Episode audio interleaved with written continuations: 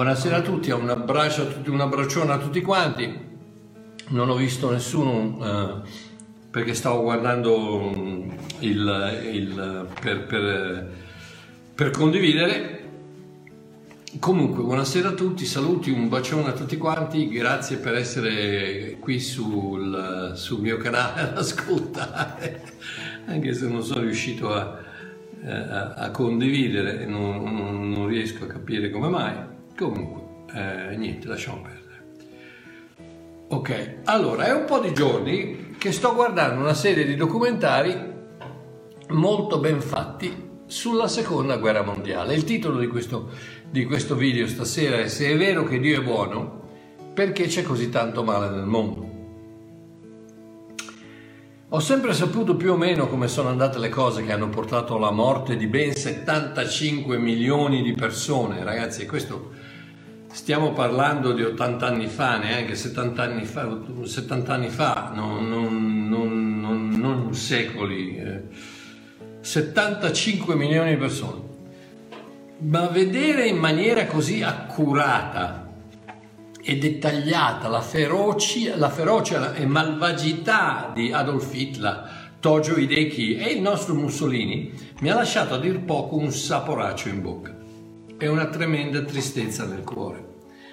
Questo senza parlare dei 20 milioni di morti sotto la dittatura di Stalin, le atrocità del Khmer Rouge in Cambogia, dei Viet Cong in Vietnam, di Antonescu in Romania, Abu Bakr al-Baghdadi in Iraq, Bashar al-Assad in Siria, Robert Mugabe nello Zimbabwe, l'Ayatollah Khomeini in Iran e decine e decine e decine di altri dittatori assassini, pervertiti, responsabili del sangue di milioni e milioni di persone. Ho sempre pensato che la cura per le guerre dittatoriali di questo tipo, scatenate unicamente dall'egocentrismo e dalla sete di potere dei vari Hitler, Yamamoto, Stalin, Mao Zedong, Napoleone, Milosevic, Francisco Franco e centinaia di altri despoti assetati di sangue e di dominio, la soluzione è abbastanza facile. Quando dichiari guerra contro qualcuno, devi essere il primo ad andare a combattere. Sì, perché è facile belligerare quando sono gli altri a morire, ma se dovessi essere tu il primo a rischiare la vita al fronte, sono assolutamente, positivamente sicuro che ci sarebbero incredibilmente molto meno guerre al mondo.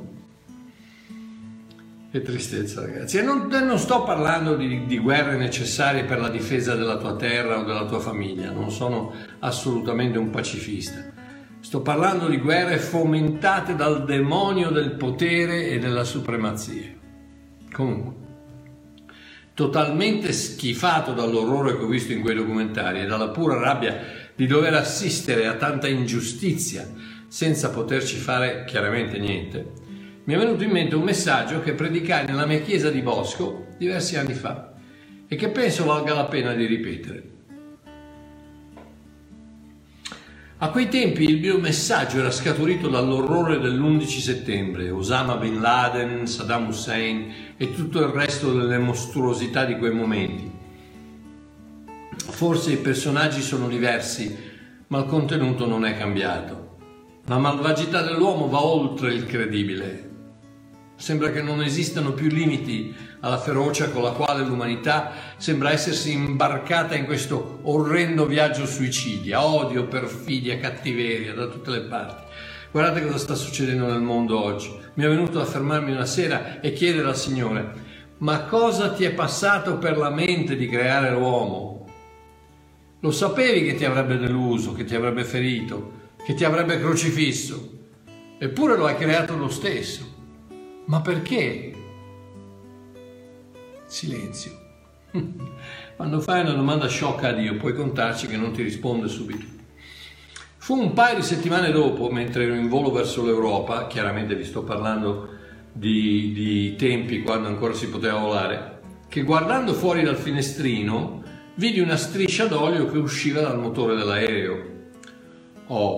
Quando stai viaggiando a quasi la velocità del suono in un tubo di alluminio spesso non più di 5 mm a 11 km di altezza e l'unica cosa che ti mantiene per aria è l'efficacia di quei due motori montati sotto le ali, la vista di olio che esce da uno di quei due motori non ti sprona certamente a canti di gioia e gridi alleluia, alleluia. Dopo aver chiamato l'hostess e accennato al fatto che stavamo perdendo olio a 11.000 metri d'altezza, lei mi ringraziò e andò a informarsi con il comandante. Tornata dopo pochi minuti, la hostess mi disse con un sorriso: il capitano la rassicura che non c'è assolutamente nulla da preoccuparsi. Quando il motore è troppo pieno di olio, ha bisogno di spurgare, ed ecco il motivo per quella striscia che lei ha visto. E fu in quel momento che sentii la voce del mio Signore rispondere alla domanda che gli avevo fatto giorni prima. Ecco perché ho creato l'uomo, Mario, perché sono troppo pieno d'amore e ho bisogno di spurgare amore su qualcuno. Con la sua solita risatina finale quando parla con me. Pensate, sei solo nell'universo, anche se chiaramente Dio non può conoscere la solitudine, e io, fra parentesi, non posso sapere come si sentiva Dio. Sei solo nell'universo e sei pieno d'amore, hai bisogno di qualcuno su cui riversarlo. Ed ecco, amore mio, perché Dio ti ha creato, non per servirlo, ci sono gli angeli per fare quello, non per adorarlo, se non lo adori tu le pietre lo adoreranno, non perché Dio avesse bisogno di qualcosa, quando puoi creare l'universo con un paio di parole non credo che tu abbia bisogno di nulla. No, Dio ha creato me, ha creato te, perché se vuoi amare qualcuno hai bisogno di qualcuno da amare, pur sapendo che nella maggior parte dei casi quell'amore non verrà reciprocato. E proprio come Dio, ecco il motivo per il quale prima o poi la maggior parte di noi desidera avere figli. Ma perché? Ma perché? Ma chi ve lo fa fare? Prima si poteva dormire, ora non si dorme più. Prima si poteva fare quello che si voleva, ora per andare a mangiare una pizza ci vuole la babysitter. Prima la spiderina, adesso il pulmino. Prima la spensieratezza della gioventù, adesso la responsabilità della famiglia. Soldi per il triciclo, per la bicicletta, poi il motorino, la macchina, il telefonino, gli studi, le vacanze, i videogiochi, soldi. Dov'è Pierino? Con chi è uscito? Perché non chiama? Preoccupazioni su preoccupazione. E poi, se i nostri figli sono normali, prima o poi ci feriscono, che ci deludono e spesso ci abbandonano. Ma cosa ci è passato per la mente di fare figli? Semplice, siamo stati creati ad immagine e somiglianza di Dio e abbiamo l'assoluto disperato bisogno di spurgare amore su qualcuno o morire. O magari non morire fisicamente, ma se non si ha qualcuno da amare e possibilmente dai quali essere amati, si muore alla vita. Senza amore forse siamo vivi fuori, ma siamo morti dentro. Siamo così uguali a Dio che abbiamo amare, essere amati è come l'ossigeno, senza quello non riesci a respirare. E quando poi i figli se ne vanno di casa, compriamo un cane o nelle case più piccole un canarino o un cagnolino. Sì, perché abbiamo bisogno di amare qualcuno. C'è delle persone che amano le piante, che parlano agli alberi, che amano le piante, perché siamo creati a immagine e somiglianza di Dio e abbiamo disperato bisogno, vitale bisogno di amare qualcosa, di amare qualcuno, di spurgare questo amore che è dentro di noi su qualcuno. Primo Giovanni 4,8 dice: Dio è amore. Ecco il problema. Dio è amore. Dio non ha amore, ma è amore. Quella è la sua natura e non può fare altro che amare. Ma allora, Mario, perché c'è così tanto male al mondo? Amore mio, perché la pura natura dell'amore è la libertà. Giovanni 8,36: se il Figlio vi farà liberi, sarete veramente liberi. Qualsiasi cosa che domina, forza, manipola o cerca di controllare è l'opposto dell'amore. L'amore, quello vero, ti lascia completamente libero di decidere come rispondere, con la reciprocità o con il rifiuto. Il vero amore non richiede nulla in cambio. l'opposto della religione, del religionismo che ti richiede qualcosa in cambio: comportati bene, pentiti, ubbidisci, fai la volontà di Dio, fai questo, fai quello, fai quell'altro, perché sennò Dio non ti ama. No, no, no, 1.000.000 di volte no. Dio ti ama che tu lo ubbidisca o che tu non lo ubbidisca, che tu pecchi o che tu non pecchi, che tu fai quello che dice lui o quello che tu faccia la sua volontà o non faccia la sua, perché Dio è amore e Dio ti ama, punto e basta. Tanto è vero che poiché tanto Dio ha amato chi? Quelli che gli ubbidiscono, quelli che fanno la sua volontà, quelli che sono bravi? No, il mondo, il mondaccio, il mondo. Ha tanto amato il mondo che ha dato il suo unico figliolo. E quello è il succo dell'amore. Il succo dell'amore è quello di dare senza richiedere niente. Romani 5,8, Dio manifesta il suo amore verso di noi in questo, che mentre eravamo ancora peccatori, Cristo è morto per noi. Questo è amore. Mentre non te lo meriti, mentre sei l'opposto di quello che dovresti essere, mentre sei l'antitesi di quello che io vorrei amare se fossi normale, io ti amo lo stesso. E quello è l'amore divino. Quello è l'amore agape, l'amore che non richiede niente in cambio. Quello è l'amore vero, l'unico amore vero, l'amore di Dio. Quello è l'amore di Dio. Mentre eravamo ancora peccatori, Cristo è morto per noi. Non ti ha chiesto di cambiare, prima cambia, vediamo di aggiusta un po' la vita, mettiti a posto, incominci a ubbidirmi, incominci a farmi vedere che ti comporti bene, eccetera, eccetera, e poi magari, no. Mentre eravamo ancora nel mezzo del peccato, nel mezzo della catastrofe che eravamo, Cristo è morto per noi. Efesini 2,4, Dio che è ricco di misericordia, per il suo grande amore con il quale ci ha amati, anche quando eravamo morti nei falli, ci ha vivificato con Cristo. Siamo salvati per grazia. Stai a sentire, anche quando eravamo morti nei falli, per il suo grande amore con il quale ci ha amati, ci ha vivificati con Cristo. Mentre eravamo morti, cos'è che può fare un morto per guadagnarsi l'amore? Cosa può fare? Niente, può ubbidire, può fare la volontà di una persona, può comportarsi bene, può pregare. No, morto è, non fa niente. E quindi mentre eravamo morti nei falli, mentre eravamo morti nei peccati, morti spiritualmente, ci ha vivificati con Cristo. Siamo salvati per grazia. Quello è l'amore, non ti richiede niente. Dio è amore e non richiede niente, richiede solo che tu accetti il suo amore e basta. È chiaro, perché se non lo accetti non ti può amare. Il desiderio del suo cuore è quello di poterti amare. Ti ama lo stesso, ma di poterti amare e di essere in qualche modo ricambiato. Apocalisse 1,5, sta a sentire che è bellissimo questo versetto. Apocalisse 1,5, dice Marchiò, in Apocalisse un bellissimo versetto, bellissimo. Gesù Cristo, il testimone fedele, il primogenito dai morti e il più grande dei re della terra, a lui che ci ha amati e ci ha lavati dai nostri peccati nel suo sangue. Guarda, la vedi la finezza della parola di Dio? A lui che ci ha amati e ci ha lavati. Prima ama, poi lava.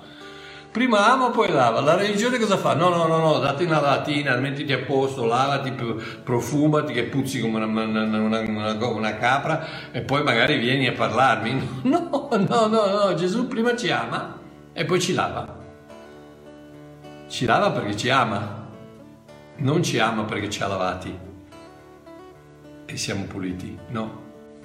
Lerci, puzzolenti, e lui ci ama. E il suo amore ci lava. Non richiede nulla in anticipo, ma offre tutto di sé e poi ci lascia liberi di accettare o di rifiutare. Questo è l'amore. Ed ecco perché c'è così tanto male al mondo. Adamo, il primo rappresentante dell'uomo e della donna, perché Adamo, come mi avete sentito dire diverse volte, Adam, all'inizio nella Genesi, Adam rappresenta l'umanità. Tant'è vero che in Genesi 5 il versetto dice: li creò maschio e femmina e li chiamò Adamo. E Dio estrasse la donna da dove? Dalla costola dell'uomo. quindi, da Adamo, quindi prima di uscire da Adamo la donna dov'era? Era in Adamo, quindi Adamo rappresenta l'umanità, sia uomini che donne, sia maschi che femmina. Adamo rappresenta tutta l'umanità, quindi Adamo, il primo rappresentante dell'umanità, era stato creato libero di scegliere tra il bene e il male e scelse il male. Genesi 2,16. L'Eterno Dio incaricò l'uomo dicendo: mangia pure liberamente di ogni albero del giardino, ma dell'albero della conoscenza del bene, parola ebraica tohu, e del male ra, non ne mangiare. La conoscenza del tohu e del ra, del bene e del male, di quell'albero non ne mangiare, perché nel giorno che tu mangerai, la religione dice nel giorno che tu mangerai ti uccido, no? No, invece no, c'è la parola, dice nel giorno che tu mangerai per certo morirai, perché le conseguenze del tuo peccato sono la morte, punto e basta. È la conseguenza delle tue scelte che porta alla morte, non è Dio che porta alla morte. Tu hai scelto di fare quello che ti ho detto di non fare e la conseguenza è la morte. Ti ho avvertito e tu hai deciso di scegliere lo stesso il male, ed è per quello che c'è il male a questo mondo. Adesso mangia liberamente.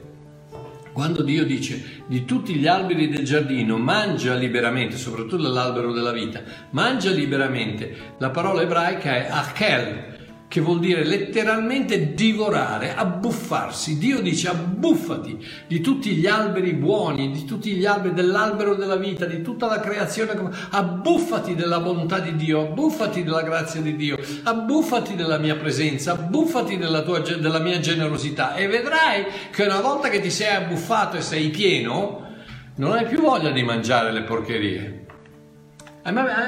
Siete mai andati a mangiare a un ristorante? Io, ragazzi, mi ricordo quando penso ai ristoranti dove si mangia tanto. Una volta a Cosenza un fratello carissimo mi portò in un ristorante perché sapeva che mi piaceva il sushi, e arrivarono con quello che chiamano la barca. La barca era un affare così pieno di sushi.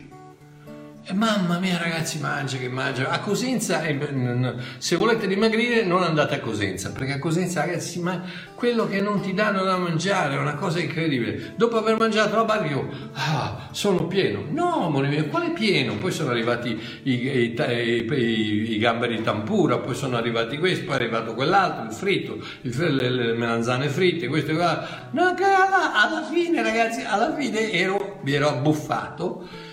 Se anche se mi avessero portato una goccia d'oro non l'avrei mangiata, perché ero pieno. E la stessa cosa è quello che Dio dice ad Adamo: riempiti, abbuffati dell'albero della vita, abbuffati della mia bontà, abbuffati di tutto quello di generoso e buono che io ho da produrre, del frutto dello spirito, amore, gioia, pazienza, generosità, bontà, gentilezza, abbuffati di quello, e vedrai che quando il peccato arriva e ti offre un piattino di fango non lo mangi perché sei pieno. E invece Adamo purtroppo non fece così.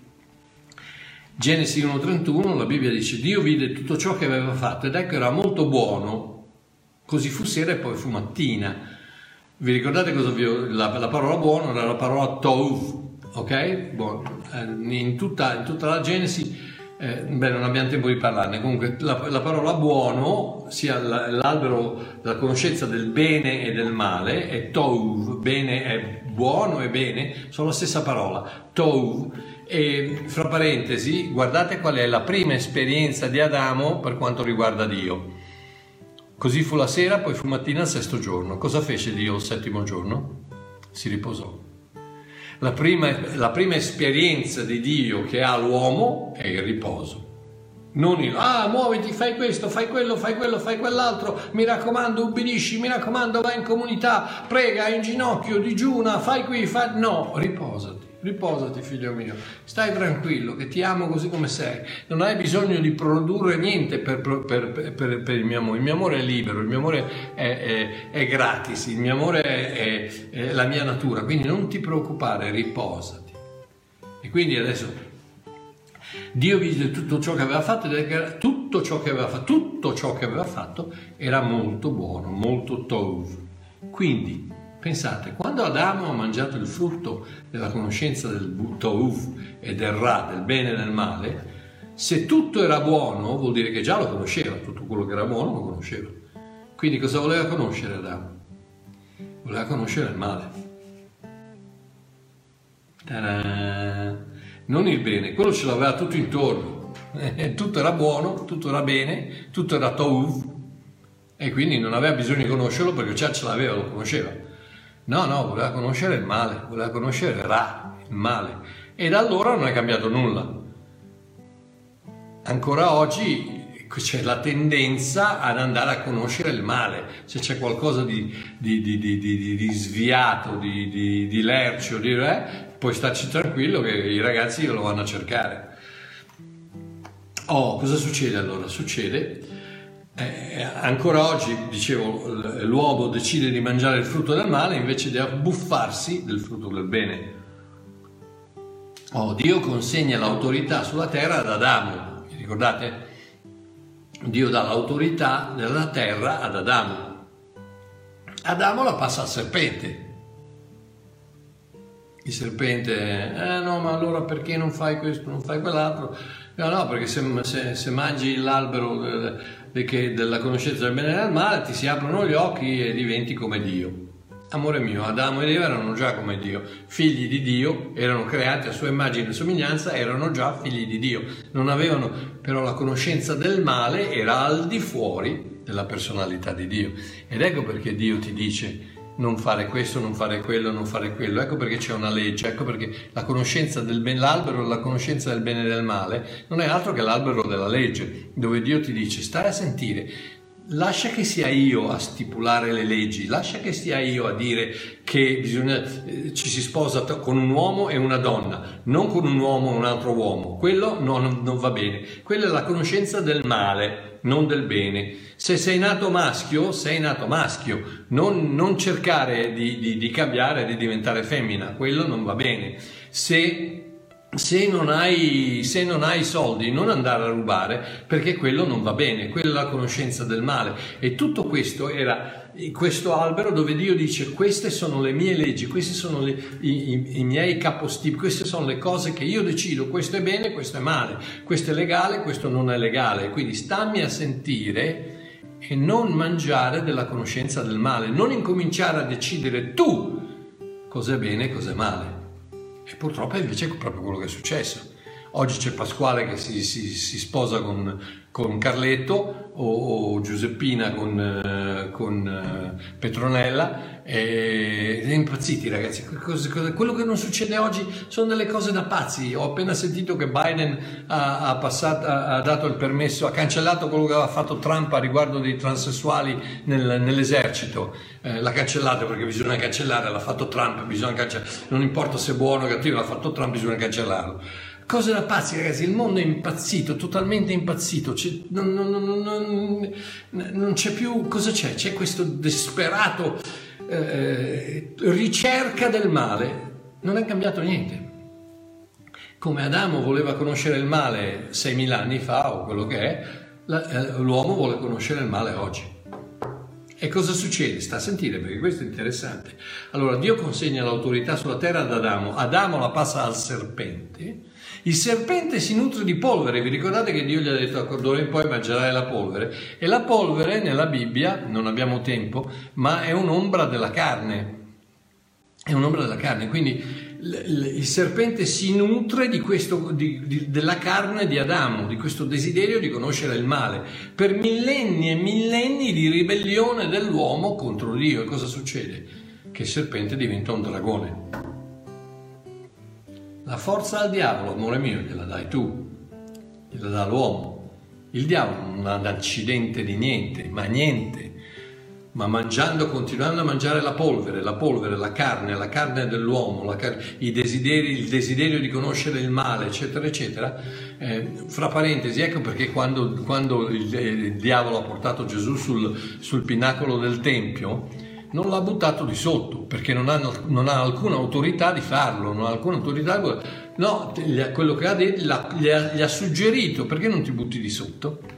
Perché non poteva spingerlo, non poteva farlo. Il diavolo può soltanto non può catturarti, può soltanto offrirti l'esca, può soltanto tentarti. E il momento che tu cadi nel desiderio di conoscere il male, e quindi gli dai da mangiare polvere e carne, quello da serpente diventa dragone. Guarda, Apocalisse 12,9, il gran dragone, il serpente antico che è chiamato diavolo e Satana, che seduce tutto il mondo. A forza di mangiare polvere, a forza di mangiare carne, a forza di essere fomentato dall'uomo che continua a dargli retta, a cercare e a mangiare il frutto della conoscenza del male, il diavolo, la serpente, è diventato dragone. Vuoi sapere perché c'è così tanta malvagità al mondo? Perché Adamo ancora non ha smesso di scegliere Ra, il male, e il diavolo continua a controllarlo e a fargli fare quello che vuole. Io ho scritto un libro che ha venduto migliaia di copie, che si chiama Il buco nella siepe, che appunto parla del perché certe cose, tragedie, succedono a persone che non se lo meritano.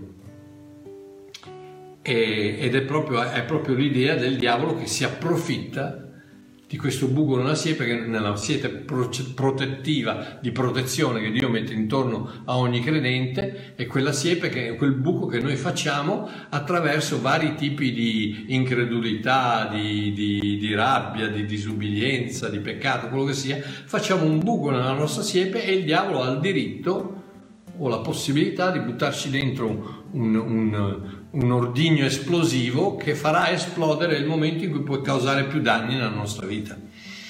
E quello non è Dio.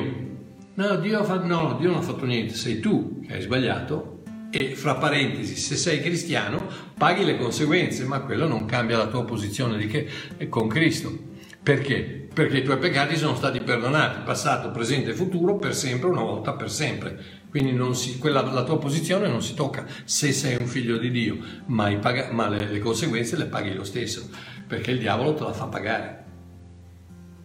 Si deve nutrire della carne. Se tu decidi di mangiare il frutto della conoscenza dell'albero, la conoscenza del male, e lo conosci, amore mio, lo conosci, stai tranquillo che lo conosci, te lo fa conoscere. E come no?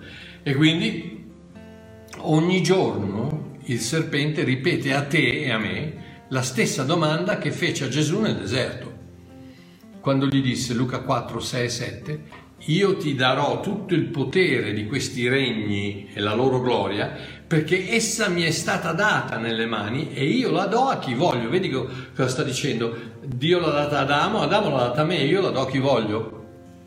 Se dunque tu prostrandoti mi adori, sarà tutta tua. Cos'è? Un'altra volta, nuovamente, per millenni e millenni e millenni, il diavolo fa sempre la stessa cosa, offre il frutto della conoscenza del male. Perché c'è tanta malvagità al mondo? Perché Adamo lo prende. Non è Dio che produce le guerre, non è Dio che non è Dio che fa morire i bambini, non è Dio, no, è l'uomo. L'uomo che sgancia le bombe, l'uomo che tira il grilletto, l'uomo che spara, l'uomo che favorisce l'aborto, l'uomo che fa tutte queste porcherie che vanno in giro. È l'uomo, non è Dio. Quindi Dio rimane buono, perché Dio è amore, Tov, buono, Dio è l'essenza della bontà. Ma purtroppo in questo amore ci deve essere la libertà, per cui Dio ha dato la libertà a Adamo, Adamo ha usurpato questa libertà e ha dato l'autorità al diavolo, il quale adesso sta andando, sta facendo quello che vuole. La malvagità di questo mondo è il risultato delle scelte di Adamo, che rappresenta ognuno di noi. Cristo ha pagato per quelle scelte sulla croce, se solo accettiamo il suo sacrificio. Ricordati di questo. L'unica via d'uscita che hai per in qualche modo poter arginare queste conseguenze delle tue scelte sbagliate, che puoi aver fatto in precedenza, o puoi aver fatto adesso, o che puoi fare domani. Quello purtroppo le scemate le facciamo tutti ogni giorno. ma a un certo momento devi fermarti e dire: ok, se io continuo a sbattere la testa contro il muro, non è Dio che mi fa venire il mal di testa. Non so se rendo l'idea. Se io prendo un dito e me lo infilo in un occhio, non è Dio che mi cava un occhio. Sono io che pago le conseguenze dei miei errori, dei miei peccati, delle mie scemate. Rimango figlio di Dio. Se sei figlio di Dio è chiaro, perché nessuno può toglierti da quella posizione. Sei stato sigillato una volta per sempre con lo Spirito di Dio e sei un figlio di Dio. E chi è il servo non rimane a casa per sempre, ma il figlio resta a casa per sempre. Sei a casa di papà oggi, domani, per sempre. Su quello non ci fa una piega. Ma amore mio, se tu continui a scegliere di mangiare il frutto della conoscenza del male, le conseguenze le paghi. Ed è per questo purtroppo che oggi come oggi, in un mondo dove dovrebbero esserci più della metà di cristiani, perché dovrebbero esserci 4 miliardi e passa di cristiani, purtroppo vediamo questo mondo che è nelle mani di una manica di assassini, dai politici alle grandi case farmaceutiche, ai globalisti, ai Soros della situazione, a tutti quelli che hanno deciso di distruggere questo mondo. E se una volta c'era Hitler che uccide, che ha causato la morte di 75 milioni di persone, tra cui noi sappiamo benissimo l'Olocausto, i 6 milioni di ebrei. Se una volta c'era Hitler che operava così apertamente, oggi ci sono gli altri che operano dietro le quinte, ma uccidono lo stesso le persone, uccidono lo stesso, distruggono lo stesso le famiglie, persone che non se lo meritano, persone innocenti, persone che cercano soltanto di poter lavorare, portare un po' di pane a casa, avere un tetto sulla testa e stare bene a casa. E invece purtroppo no, perché? Perché c'è questo desiderio del Ra, di conoscere il male, il desiderio di possedere, il desiderio di conquistare, il desiderio di possedere. E quindi purtroppo questa è la malvagità di questo mondo, è il risultato delle scelte di Adamo, che rappresenta ognuno di noi. Giovanni 3 Giovanni 1,11, Giovanni dice a Gaio, che era un suo amico: carissimo Gaio, non imitare il male, ma il bene. Chi fa il bene è da Dio, ma chi fa il male non conosce Dio. Le conseguenze di quello che facciamo, amore mio, da millenni a questa parte, hanno creato una chiesa quasi irrilevante, che non... praticamente se ci sia o non ci sia non ce ne accorgiamo nemmeno la differenza. Un mondo pieno di criminali, di truffatori, la corruzione politica, ragazzi, che non ne parliamo, che oggi è una catastrofe. Dice: ma come sei negativo? No, amore mio, non sono negativo, perché più duro, più buio è, e meglio si vede la luce.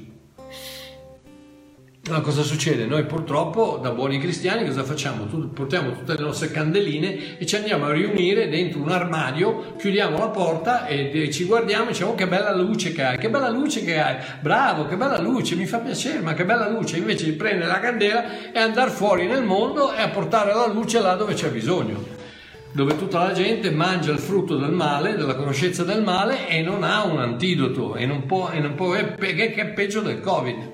State tranquilli che il vaccino per il male non esiste. Per il Covid ancora non lo so, non ci ho capito niente, ma può anche darsi che ci sia, ma per il male non c'è. Per il male non c'è, puoi stare tranquillo che il salario del peccato è la morte, basta, punto, e non se ne parla più. L'unico che ti può salvare è colui che ha già pagato il salario del peccato. Colui che senza peccato è stato dichiarato peccato, così che noi potessimo diventare la giustizia di Dio in Cristo Gesù. Quindi quando tu accetti il sacrificio di colui che non doveva pagare perché non aveva peccato, entri in credito di una vita che lui ti ha comprato, perché la morte non poteva toccarlo. Quindi la vita di Cristo entra nella tua vita, non sei più tu che vivi, ma è Cristo che vive in te, la vita eterna non te la tocca più nessuno. E poi, se posso suggerirti, abbuffati alla sorgente del bene che sgorga dalle vene di Cristo e vedrai che in un modo o nell'altro il bene batterà il male, la luce sottometterà la tenebra e la vita cancellerà la morte, una volta per sempre. Un abbraccione, vi voglio bene, che Dio vi benedica, strabenedica, ultrabenedica, iperbenedica, ipernicaos, ipervittoria, ipercarissi, ipergrazia, che Dio vi copra tutti quanti con una tsunami di bontà, una tsunami di protezione, di vita e di vita in abbondanza. Un abbraccione da Babbo Mario, ci vediamo domenica.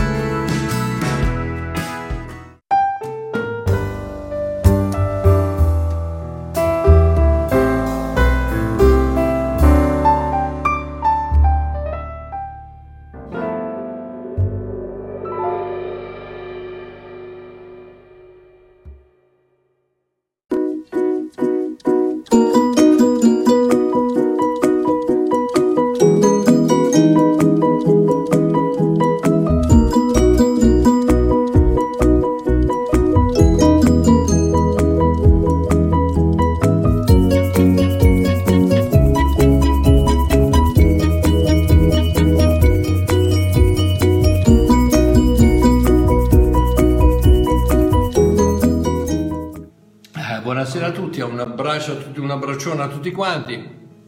Non ho visto nessuno perché stavo guardando per condividere. Comunque, buonasera a tutti, saluti, un bacione a tutti quanti, grazie per essere qui sul mio canale ad ascoltare, anche se non sono riuscito a condividere, non riesco a capire come mai. Comunque, niente, lasciamo perdere. Ok, allora, è un po' di giorni che sto guardando una serie di documentari molto ben fatti sulla seconda guerra mondiale. Il titolo di questo video stasera è "Se è vero che Dio è buono, perché c'è così tanto male nel mondo?". Ho sempre saputo più o meno come sono andate le cose che hanno portato alla morte di ben 75 milioni di persone, ragazzi, questo.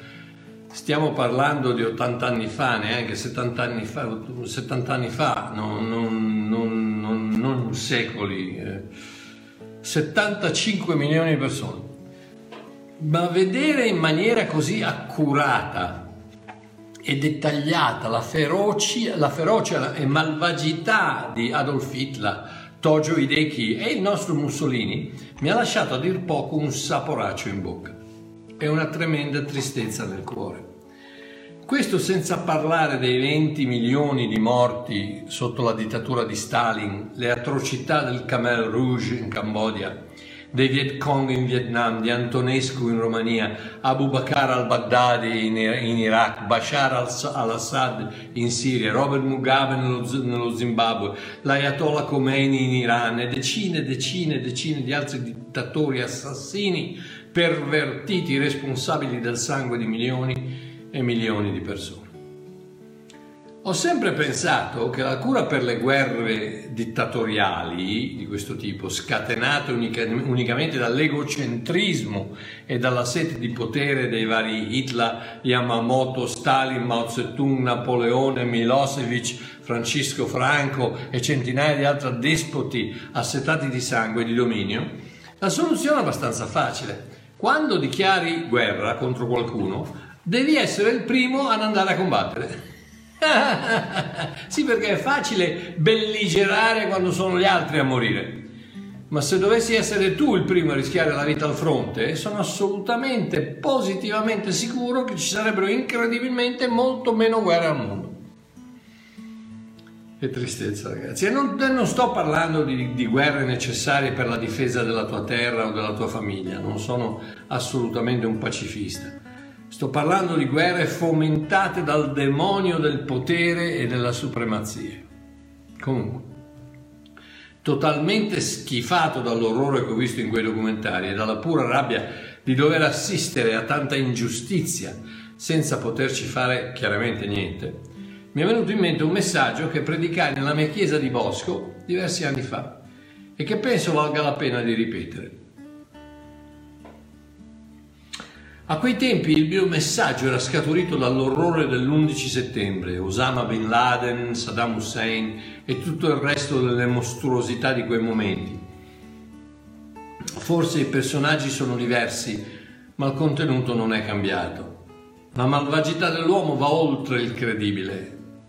Sembra che non esistano più limiti alla ferocia con la quale l'umanità sembra essersi imbarcata in questo orrendo viaggio suicidia, odio, perfidia, cattiveria da tutte le parti. Guardate cosa sta succedendo nel mondo oggi. Mi è venuto a fermarmi una sera e chiedere al Signore: ma cosa ti è passato per la mente di creare l'uomo? Lo sapevi che ti avrebbe deluso, che ti avrebbe ferito, che ti avrebbe crocifisso, eppure lo hai creato lo stesso. Ma perché? Silenzio. Quando fai una domanda sciocca a Dio, puoi contarci che non ti risponde subito. Fu un paio di settimane dopo, mentre ero in volo verso l'Europa, chiaramente vi sto parlando di tempi quando ancora si poteva volare, che guardando fuori dal finestrino vidi una striscia d'olio che usciva dal motore dell'aereo. Quando stai viaggiando a quasi la velocità del suono in un tubo di alluminio spesso non più di 5 mm a 11 km di altezza e l'unica cosa che ti mantiene per aria è l'efficacia di quei due motori montati sotto le ali, la vista di olio che esce da uno di quei due motori non ti sprona certamente a canti di gioia e gridi alleluia, alleluia. Dopo aver chiamato l'hostess e accennato al fatto che stavamo perdendo olio a 11.000 metri d'altezza, lei mi ringraziò e andò a informarsi con il comandante. Tornata dopo pochi minuti, la hostess mi disse con un sorriso: il capitano la rassicura che non c'è assolutamente nulla da preoccuparsi. Quando il motore è troppo pieno di olio, ha bisogno di spurgare, ed ecco il motivo per quella striscia che lei ha visto. E fu in quel momento che sentii la voce del mio Signore rispondere alla domanda che gli avevo fatto giorni prima. Ecco perché ho creato l'uomo, Mario, perché sono troppo pieno d'amore e ho bisogno di spurgare amore su qualcuno. Con la sua solita risatina finale quando parla con me. Pensate, sei solo nell'universo, anche se chiaramente Dio non può conoscere la solitudine, e io, fra parentesi, non posso sapere come si sentiva Dio. Sei solo nell'universo e sei pieno d'amore, hai bisogno di qualcuno su cui riversarlo. Ed ecco, amore mio, perché Dio ti ha creato, non per servirlo, ci sono gli angeli per fare quello, non per adorarlo, se non lo adori tu le pietre lo adoreranno, non perché Dio avesse bisogno di qualcosa. Quando puoi creare l'universo con un paio di parole, non credo che tu abbia bisogno di nulla. No, Dio ha creato me, ha creato te, perché se vuoi amare qualcuno hai bisogno di qualcuno da amare, pur sapendo che nella maggior parte dei casi quell'amore non verrà reciprocato. E proprio come Dio, ecco il motivo per il quale prima o poi la maggior parte di noi desidera avere figli. Ma perché? Ma perché? Ma chi ve lo fa fare? Prima si poteva dormire, ora non si dorme più. Prima si poteva fare quello che si voleva, ora per andare a mangiare una pizza ci vuole la babysitter. Prima la spaiderina, adesso il pulmino.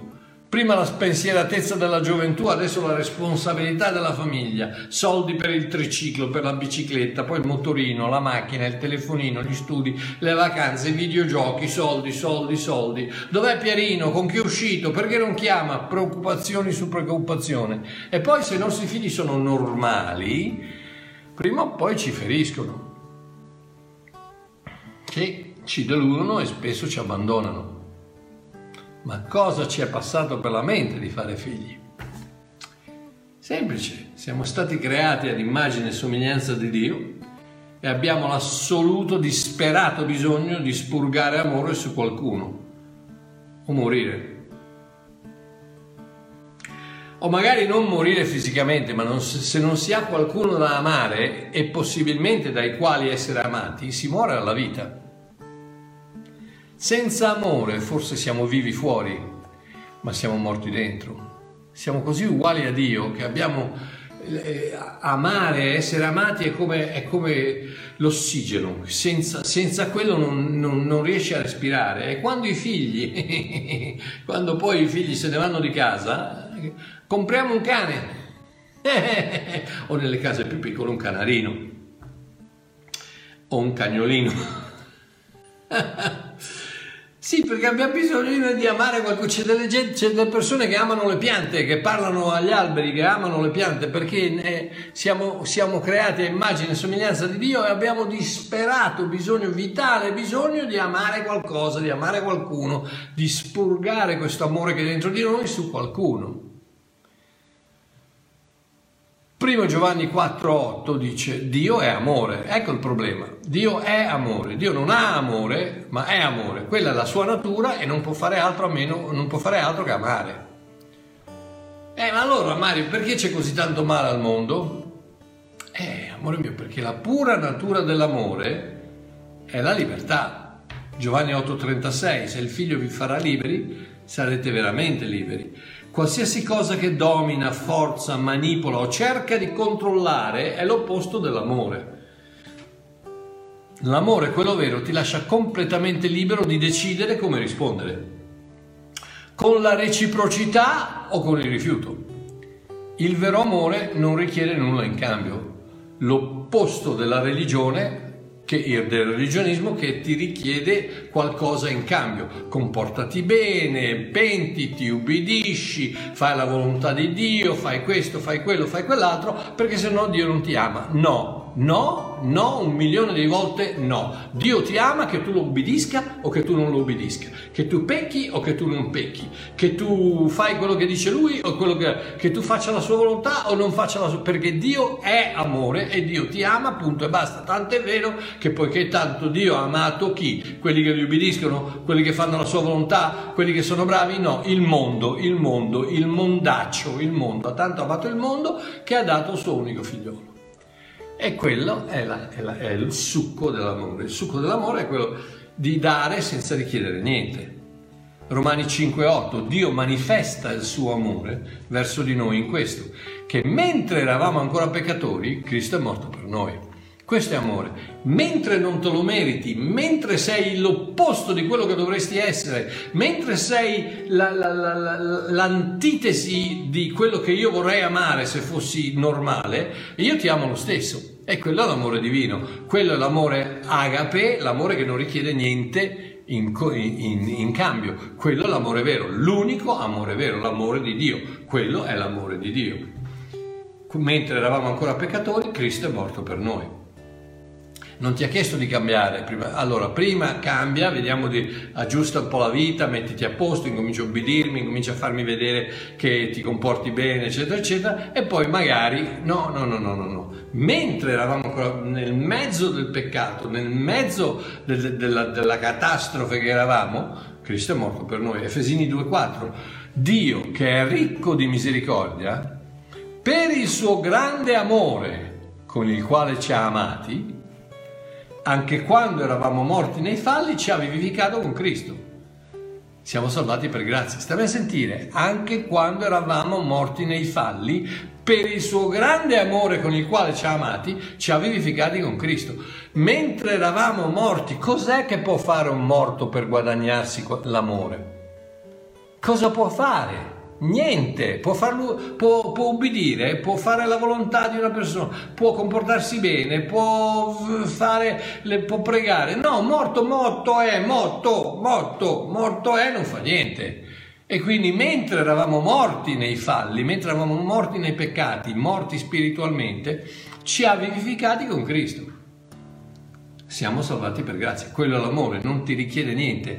Dio è amore e non richiede niente, richiede solo che tu accetti il suo amore e basta. È chiaro, perché se non lo accetti non ti può amare. Il desiderio del suo cuore è quello di poterti amare.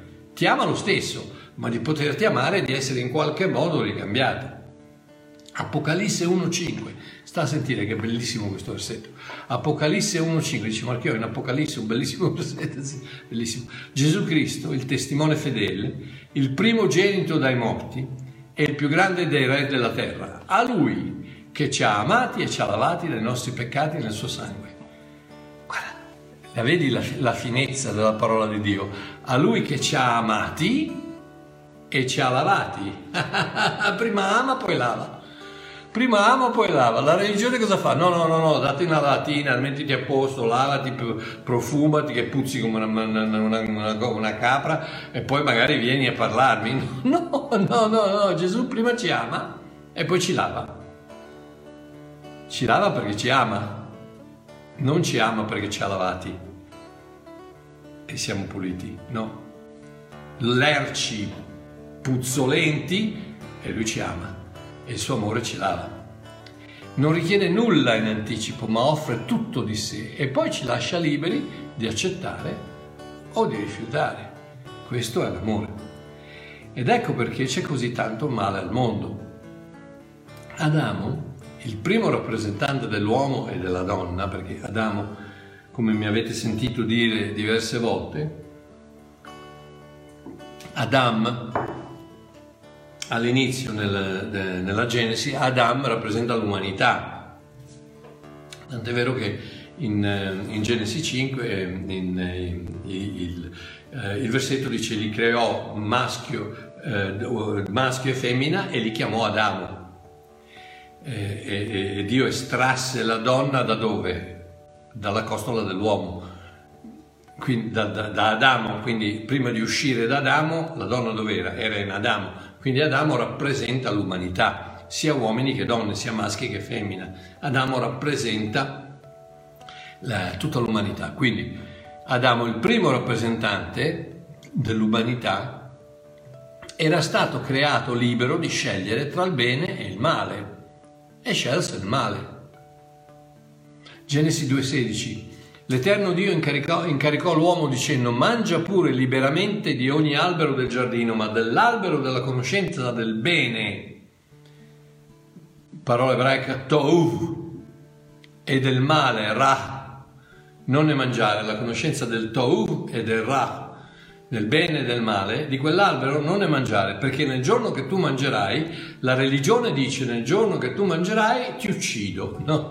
No, invece no, c'è la parola, dice: nel giorno che tu mangerai per certo morirai, perché le conseguenze del tuo peccato sono la morte, punto e basta. È la conseguenza delle tue scelte che porta alla morte, non è Dio che porta alla morte. Tu hai scelto di fare quello che ti ho detto di non fare e la conseguenza è la morte. Ti ho avvertito e tu hai deciso di scegliere lo stesso il male, ed è per quello che c'è il male a questo mondo. Adesso mangia liberamente. Quando Dio dice: di tutti gli alberi del giardino mangia liberamente, soprattutto dell'albero della vita, mangia liberamente, la parola ebraica è akel, che vuol dire letteralmente divorare, abbuffarsi. Dio dice: abbuffati di tutti gli alberi buoni, di tutti gli alberi dell'albero della vita, di tutta la creazione, abbuffati della bontà di Dio, abbuffati della grazia di Dio, abbuffati della mia presenza, abbuffati della mia generosità, e vedrai che una volta che ti sei abbuffato e sei pieno, non hai più voglia di mangiare le porcherie. Siete mai andati a mangiare a un ristorante? Io, ragazzi, mi ricordo quando penso ai ristoranti dove si mangia tanto. Una volta a Cosenza, un fratello carissimo mi portò in un ristorante perché sapeva che mi piaceva il sushi, e arrivarono con quello che chiamano la barca. La barca era un affare così pieno di sushi.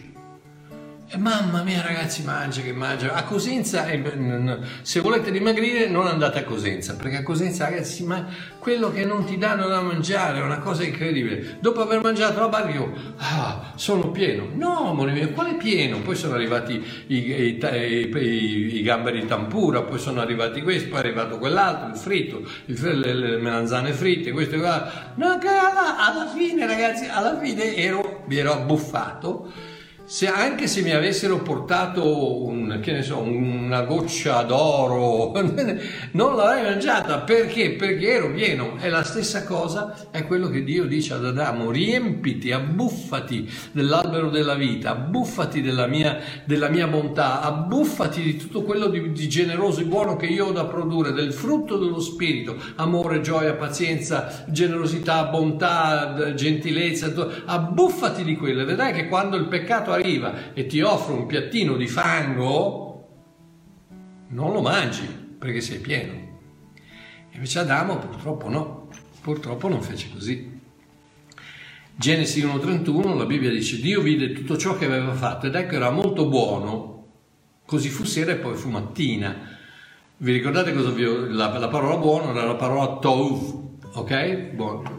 In tutta la Genesi non abbiamo tempo di parlarne. Comunque la parola buono, sia l'albero della conoscenza del bene e del male, è tov. Bene è buono e bene sono la stessa parola, tov. E fra parentesi, guardate qual è la prima esperienza di Adamo per quanto riguarda Dio. Così fu la sera, poi fu mattina al sesto giorno. Cosa fece Dio il settimo giorno? Si riposò. La prima esperienza di Dio che ha l'uomo è il riposo. Non il muoviti, fai questo, fai quello, fai quello, fai quell'altro, mi raccomando, ubbidisci, mi raccomando, vai in comunità, prega, in ginocchio, digiuna, fai qui, fai... No, riposati figlio mio, stai tranquillo che ti amo così come sei, non hai bisogno di produrre niente per il mio amore è libero, il mio amore è gratis, il mio amore è la mia natura, quindi non ti preoccupare, riposati. E quindi adesso Dio vide tutto ciò che aveva fatto ed tutto ciò che aveva fatto era molto buono, molto tov.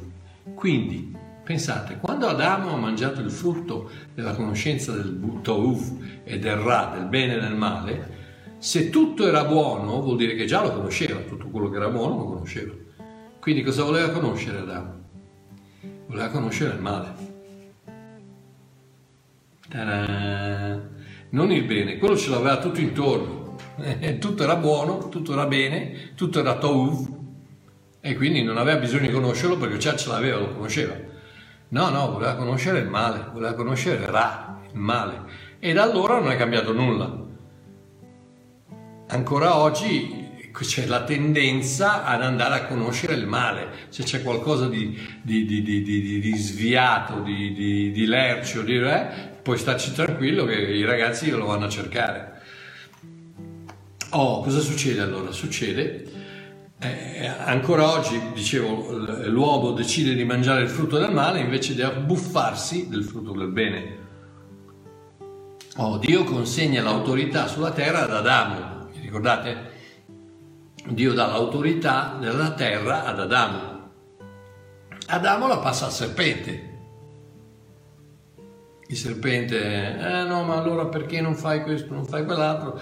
No, perché se mangi l'albero della conoscenza del bene e del male ti si aprono gli occhi e diventi come Dio. Amore mio, Adamo ed Eva erano già come Dio, figli di Dio, erano creati a sua immagine e somiglianza, erano già figli di Dio. Non avevano però la conoscenza del male, era al di fuori della personalità di Dio. Ed ecco perché Dio ti dice non fare questo, non fare quello, non fare quello. Ecco perché c'è una legge, ecco perché la conoscenza del bene, l'albero, la conoscenza del bene e del male non è altro che l'albero della legge, dove Dio ti dice stai a sentire. Lascia che sia io a stipulare le leggi, lascia che sia io a dire che ci si sposa con un uomo e una donna, non con un uomo e un altro uomo. Quello non va bene. Quella è la conoscenza del male, non del bene. Se sei nato maschio, sei nato maschio. Non cercare di cambiare, di diventare femmina. Quello non va bene.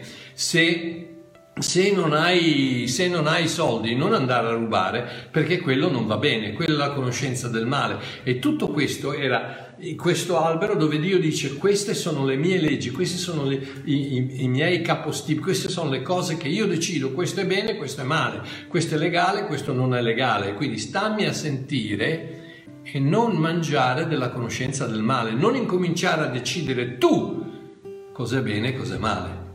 E purtroppo invece è proprio quello che è successo. Oggi c'è Pasquale che si sposa con Carletto o Giuseppina con Petronella, e impazziti ragazzi. Quello che non succede oggi sono delle cose da pazzi. Ho appena sentito che Biden ha dato il permesso, ha cancellato quello che aveva fatto Trump a riguardo dei transessuali nell'esercito. L'ha cancellato perché bisogna cancellare, l'ha fatto Trump, bisogna cancellare, non importa se è buono o cattivo, l'ha fatto Trump, bisogna cancellarlo. Cose da pazzi ragazzi, il mondo è impazzito, totalmente impazzito, non c'è più, cosa c'è? C'è questo disperato ricerca del male, non è cambiato niente. Come Adamo voleva conoscere il male 6.000 anni fa o quello che è, l'uomo vuole conoscere il male oggi. E cosa succede? Sta a sentire, perché questo è interessante. Allora Dio consegna l'autorità sulla terra ad Adamo, Adamo la passa al serpente. Il serpente si nutre di polvere, vi ricordate che Dio gli ha detto d'ora in poi mangerai la polvere? E la polvere nella Bibbia, non abbiamo tempo, ma è un'ombra della carne. È un'ombra della carne, quindi il serpente si nutre di questo, della carne di Adamo, di questo desiderio di conoscere il male, per millenni e millenni di ribellione dell'uomo contro Dio. E cosa succede? Che il serpente diventa un dragone. La forza al diavolo, amore mio, gliela dai tu, gliela dà l'uomo. Il diavolo non ha un accidente di niente, ma continuando a mangiare la polvere, la carne dell'uomo, il desiderio di conoscere il male, eccetera, eccetera. Fra parentesi, ecco perché quando il diavolo ha portato Gesù sul pinacolo del Tempio, non l'ha buttato di sotto, perché non ha alcuna autorità di farlo, non ha alcuna autorità. No, quello che ha detto, gli ha suggerito, perché non ti butti di sotto?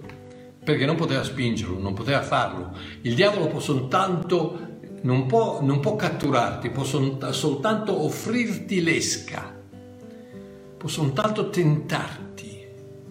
E il momento che tu cadi nel desiderio di conoscere il male, quindi gli dai da mangiare polvere e carne, quello da serpente diventa dragone. Guarda Apocalisse 12:9, il gran dragone, il serpente antico che è chiamato diavolo e Satana, che seduce tutto il mondo. A forza di mangiare polvere, a forza di mangiare carne, a forza di essere fomentato dall'uomo che continua a dargli retta, a cercare e a mangiare il frutto della conoscenza del male, il diavolo, la serpente, è diventato dragone. Vuoi sapere perché c'è così tanta malvagità al mondo? Perché Adamo ancora non ha smesso di scegliere Ra, il male, e il diavolo continua a controllarlo e a fargli fare quello che vuole. Io ho scritto un libro che ha venduto migliaia di copie, che si chiama Il buco nella siepe, che appunto discute, parla del perché certe cose, tragedie, succedono a persone che non se lo meritano. Ed è proprio l'idea del diavolo che si approfitta di questo buco nella siepe, che è una siepe protettiva, di protezione che Dio mette intorno a ogni credente, è quella siepe, che è quel buco che noi facciamo attraverso vari tipi di incredulità, di rabbia, di disubbidienza, di peccato, quello che sia. Facciamo un buco nella nostra siepe e il diavolo ha il diritto o la possibilità di buttarci dentro un ordigno esplosivo che farà esplodere il momento in cui può causare più danni nella nostra vita. E quello non è Dio.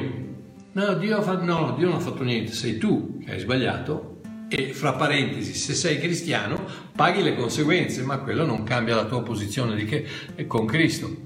Perché? Perché i tuoi peccati sono stati perdonati, passato, presente e futuro, per sempre, una volta per sempre. Quindi la tua posizione non si tocca se sei un figlio di Dio, ma le conseguenze le paghi lo stesso, perché il diavolo te la fa pagare. Si deve nutrire della carne. Se tu decidi di mangiare il frutto della conoscenza dell'albero, la conoscenza del male, e lo conosci, amore mio, lo conosci, stai tranquillo che lo conosci, te lo fa conoscere. E come no? E quindi ogni giorno il serpente ripete a te e a me la stessa domanda che fece a Gesù nel deserto, quando gli disse, Luca 4, 6, 7, io ti darò tutto il potere di questi regni e la loro gloria, perché essa mi è stata data nelle mani e io la do a chi voglio. Vedi cosa sta dicendo? Dio l'ha data ad Adamo, Adamo l'ha data a me, io la do a chi voglio. Se dunque tu prostrandoti mi adori, sarà tutta tua. Cos'è? Un'altra volta, nuovamente, per millenni e millenni e millenni il diavolo fa sempre la stessa cosa, offre il frutto della conoscenza del male. Perché c'è tanta malvagità al mondo? Perché Adamo lo prende. Non è Dio che produce le guerre, non è Dio non è Dio che fa morire i bambini, non è Dio, no, è l'uomo. L'uomo che sgancia le bombe, l'uomo che tira il grilletto, l'uomo che spara, l'uomo che favorisce l'aborto, l'uomo che fa tutte queste porcherie che vanno in giro. È l'uomo, non è Dio. Quindi Dio rimane buono perché Dio è amore, Tov, buono, Dio è l'essenza della bontà, ma purtroppo in questo amore ci deve essere la libertà, per cui Dio ha dato la libertà a Adamo, Adamo ha usurpato questa libertà e ha dato l'autorità al diavolo, il quale adesso sta andando, sta facendo quello che vuole. La malvagità di questo mondo è il risultato delle scelte di Adamo, che rappresenta ognuno di noi. Cristo ha pagato per quelle scelte sulla croce, se solo accettiamo il suo sacrificio. Ricordati di questo. L'unica via d'uscita che hai per in qualche modo poter arginare queste conseguenze delle tue scelte sbagliate, che puoi aver fatto in precedenza, o puoi aver fatto adesso, o che puoi fare domani. Quello purtroppo le scemate le facciamo tutti ogni giorno. Ma a un certo momento devi fermarti e dire: ok, se io continuo a sbattere la testa contro il muro, non è Dio che mi fa venire il mal di testa. Non so se rendo l'idea. Se io prendo un dito e me lo infilo in un occhio, non è Dio che mi cava un occhio. Sono io che pago le conseguenze dei miei errori, dei miei peccati e delle mie scemate. Rimango figlio di Dio. Se sei figlio di Dio è chiaro, perché nessuno può toglierti da quella posizione. Sei stato sigillato una volta per sempre con lo Spirito di Dio e sei un figlio di Dio. E chi è il servo non rimane a casa per sempre, ma il figlio resta a casa per sempre. Sei a casa di papà oggi, domani, per sempre. Su quello non ci fa una piega. Ma amore mio,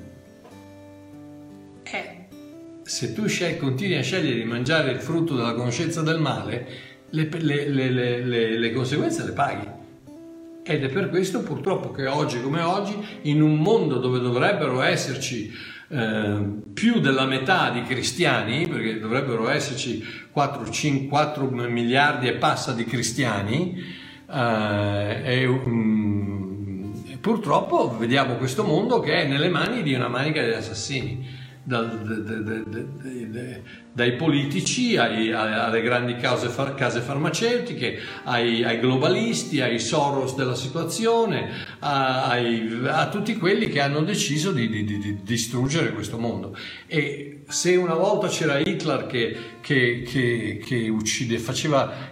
ha causato la morte di 75 milioni di persone, tra cui noi sappiamo benissimo l'Olocausto, i 6 milioni di ebrei, se una volta c'era Hitler che operava così apertamente, oggi ci sono gli altri che operano dietro le quinte, ma uccidono lo stesso le persone, uccidono lo stesso, distruggono lo stesso le famiglie, persone che non se lo meritano, persone innocenti, persone che cercano soltanto di poter lavorare, portare un po' di pane a casa, avere un tetto sulla testa e stare bene a casa.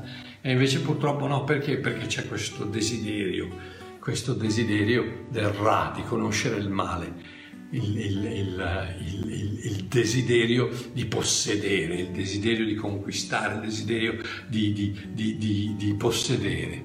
E quindi purtroppo questa è la malvagità di questo mondo, è il risultato delle scelte di Adamo, che rappresenta ognuno di noi. Giovanni 3 Giovanni 1,11, Giovanni dice a Gaio, che era un suo amico: carissimo Gaio, non imitare il male ma il bene. Chi fa il bene è da Dio, ma chi fa il male non conosce Dio. Le conseguenze di quello che facciamo, amore mio, da millenni a questa parte, hanno creato una chiesa quasi irrilevante, che non,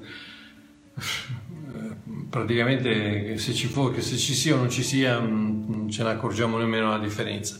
Un mondo pieno di criminali, di truffatori, la corruzione politica, ragazzi, che non ne parliamo, che oggi è una catastrofe. Dice, ma Marchiò, ma come sei negativo? No, amore mio, non sono negativo, perché più duro, più buio è, e meglio si vede la luce. Allora cosa succede? Noi purtroppo da buoni cristiani cosa facciamo? Portiamo tutte le nostre candeline e ci andiamo a riunire dentro un armadio, chiudiamo la porta e ci guardiamo e diciamo che bella luce che hai, che bella luce che hai, bravo, che bella luce, mi fa piacere, ma che bella luce, invece di prendere la candela e andare fuori nel mondo e a portare la luce là dove c'è bisogno, dove tutta la gente mangia il frutto del male, della conoscenza del male, e non ha un antidoto e non può che è peggio del Covid. State tranquilli che il vaccino per il male non esiste. Per il Covid ancora non ci ho capito niente, ma può anche darsi che ci sia, ma per il male non c'è. Per il male non c'è, puoi stare tranquillo che il salario del peccato è la morte, basta, punto, e non se ne parla più. L'unico che ti può salvare è colui che ha già pagato il salario del peccato. Colui che senza peccato è stato dichiarato peccato, così che noi potessimo diventare la giustizia di Dio in Cristo Gesù. Quindi quando tu accetti il sacrificio di colui che non doveva pagare perché non aveva peccato, entri in credito di una vita che lui ti ha comprato, perché la morte non poteva toccarlo. Quindi la vita di Cristo entra nella tua vita, non sei più tu che vivi, ma è Cristo che vive in te, la vita eterna non te la tocca più nessuno. E poi se posso suggerirti, abbuffati alla sorgente del bene che sgorga dalle vene di Cristo e vedrai che in un modo o nell'altro il bene batterà il male, la luce sottometterà la tenebra e la vita cancellerà la morte, una volta per sempre. Un abbraccione, vi voglio bene, che Dio vi benedica, strabenedica, ultrabenedica, iperbenedica, ipernicaos, ipervittoria, ipercarissimi, ipergrazia, che Dio vi copra tutti quanti con una tsunami di bontà, una tsunami di protezione, di vita e di vita in abbondanza. Un abbraccione da Babbo Mario, ci vediamo domenica.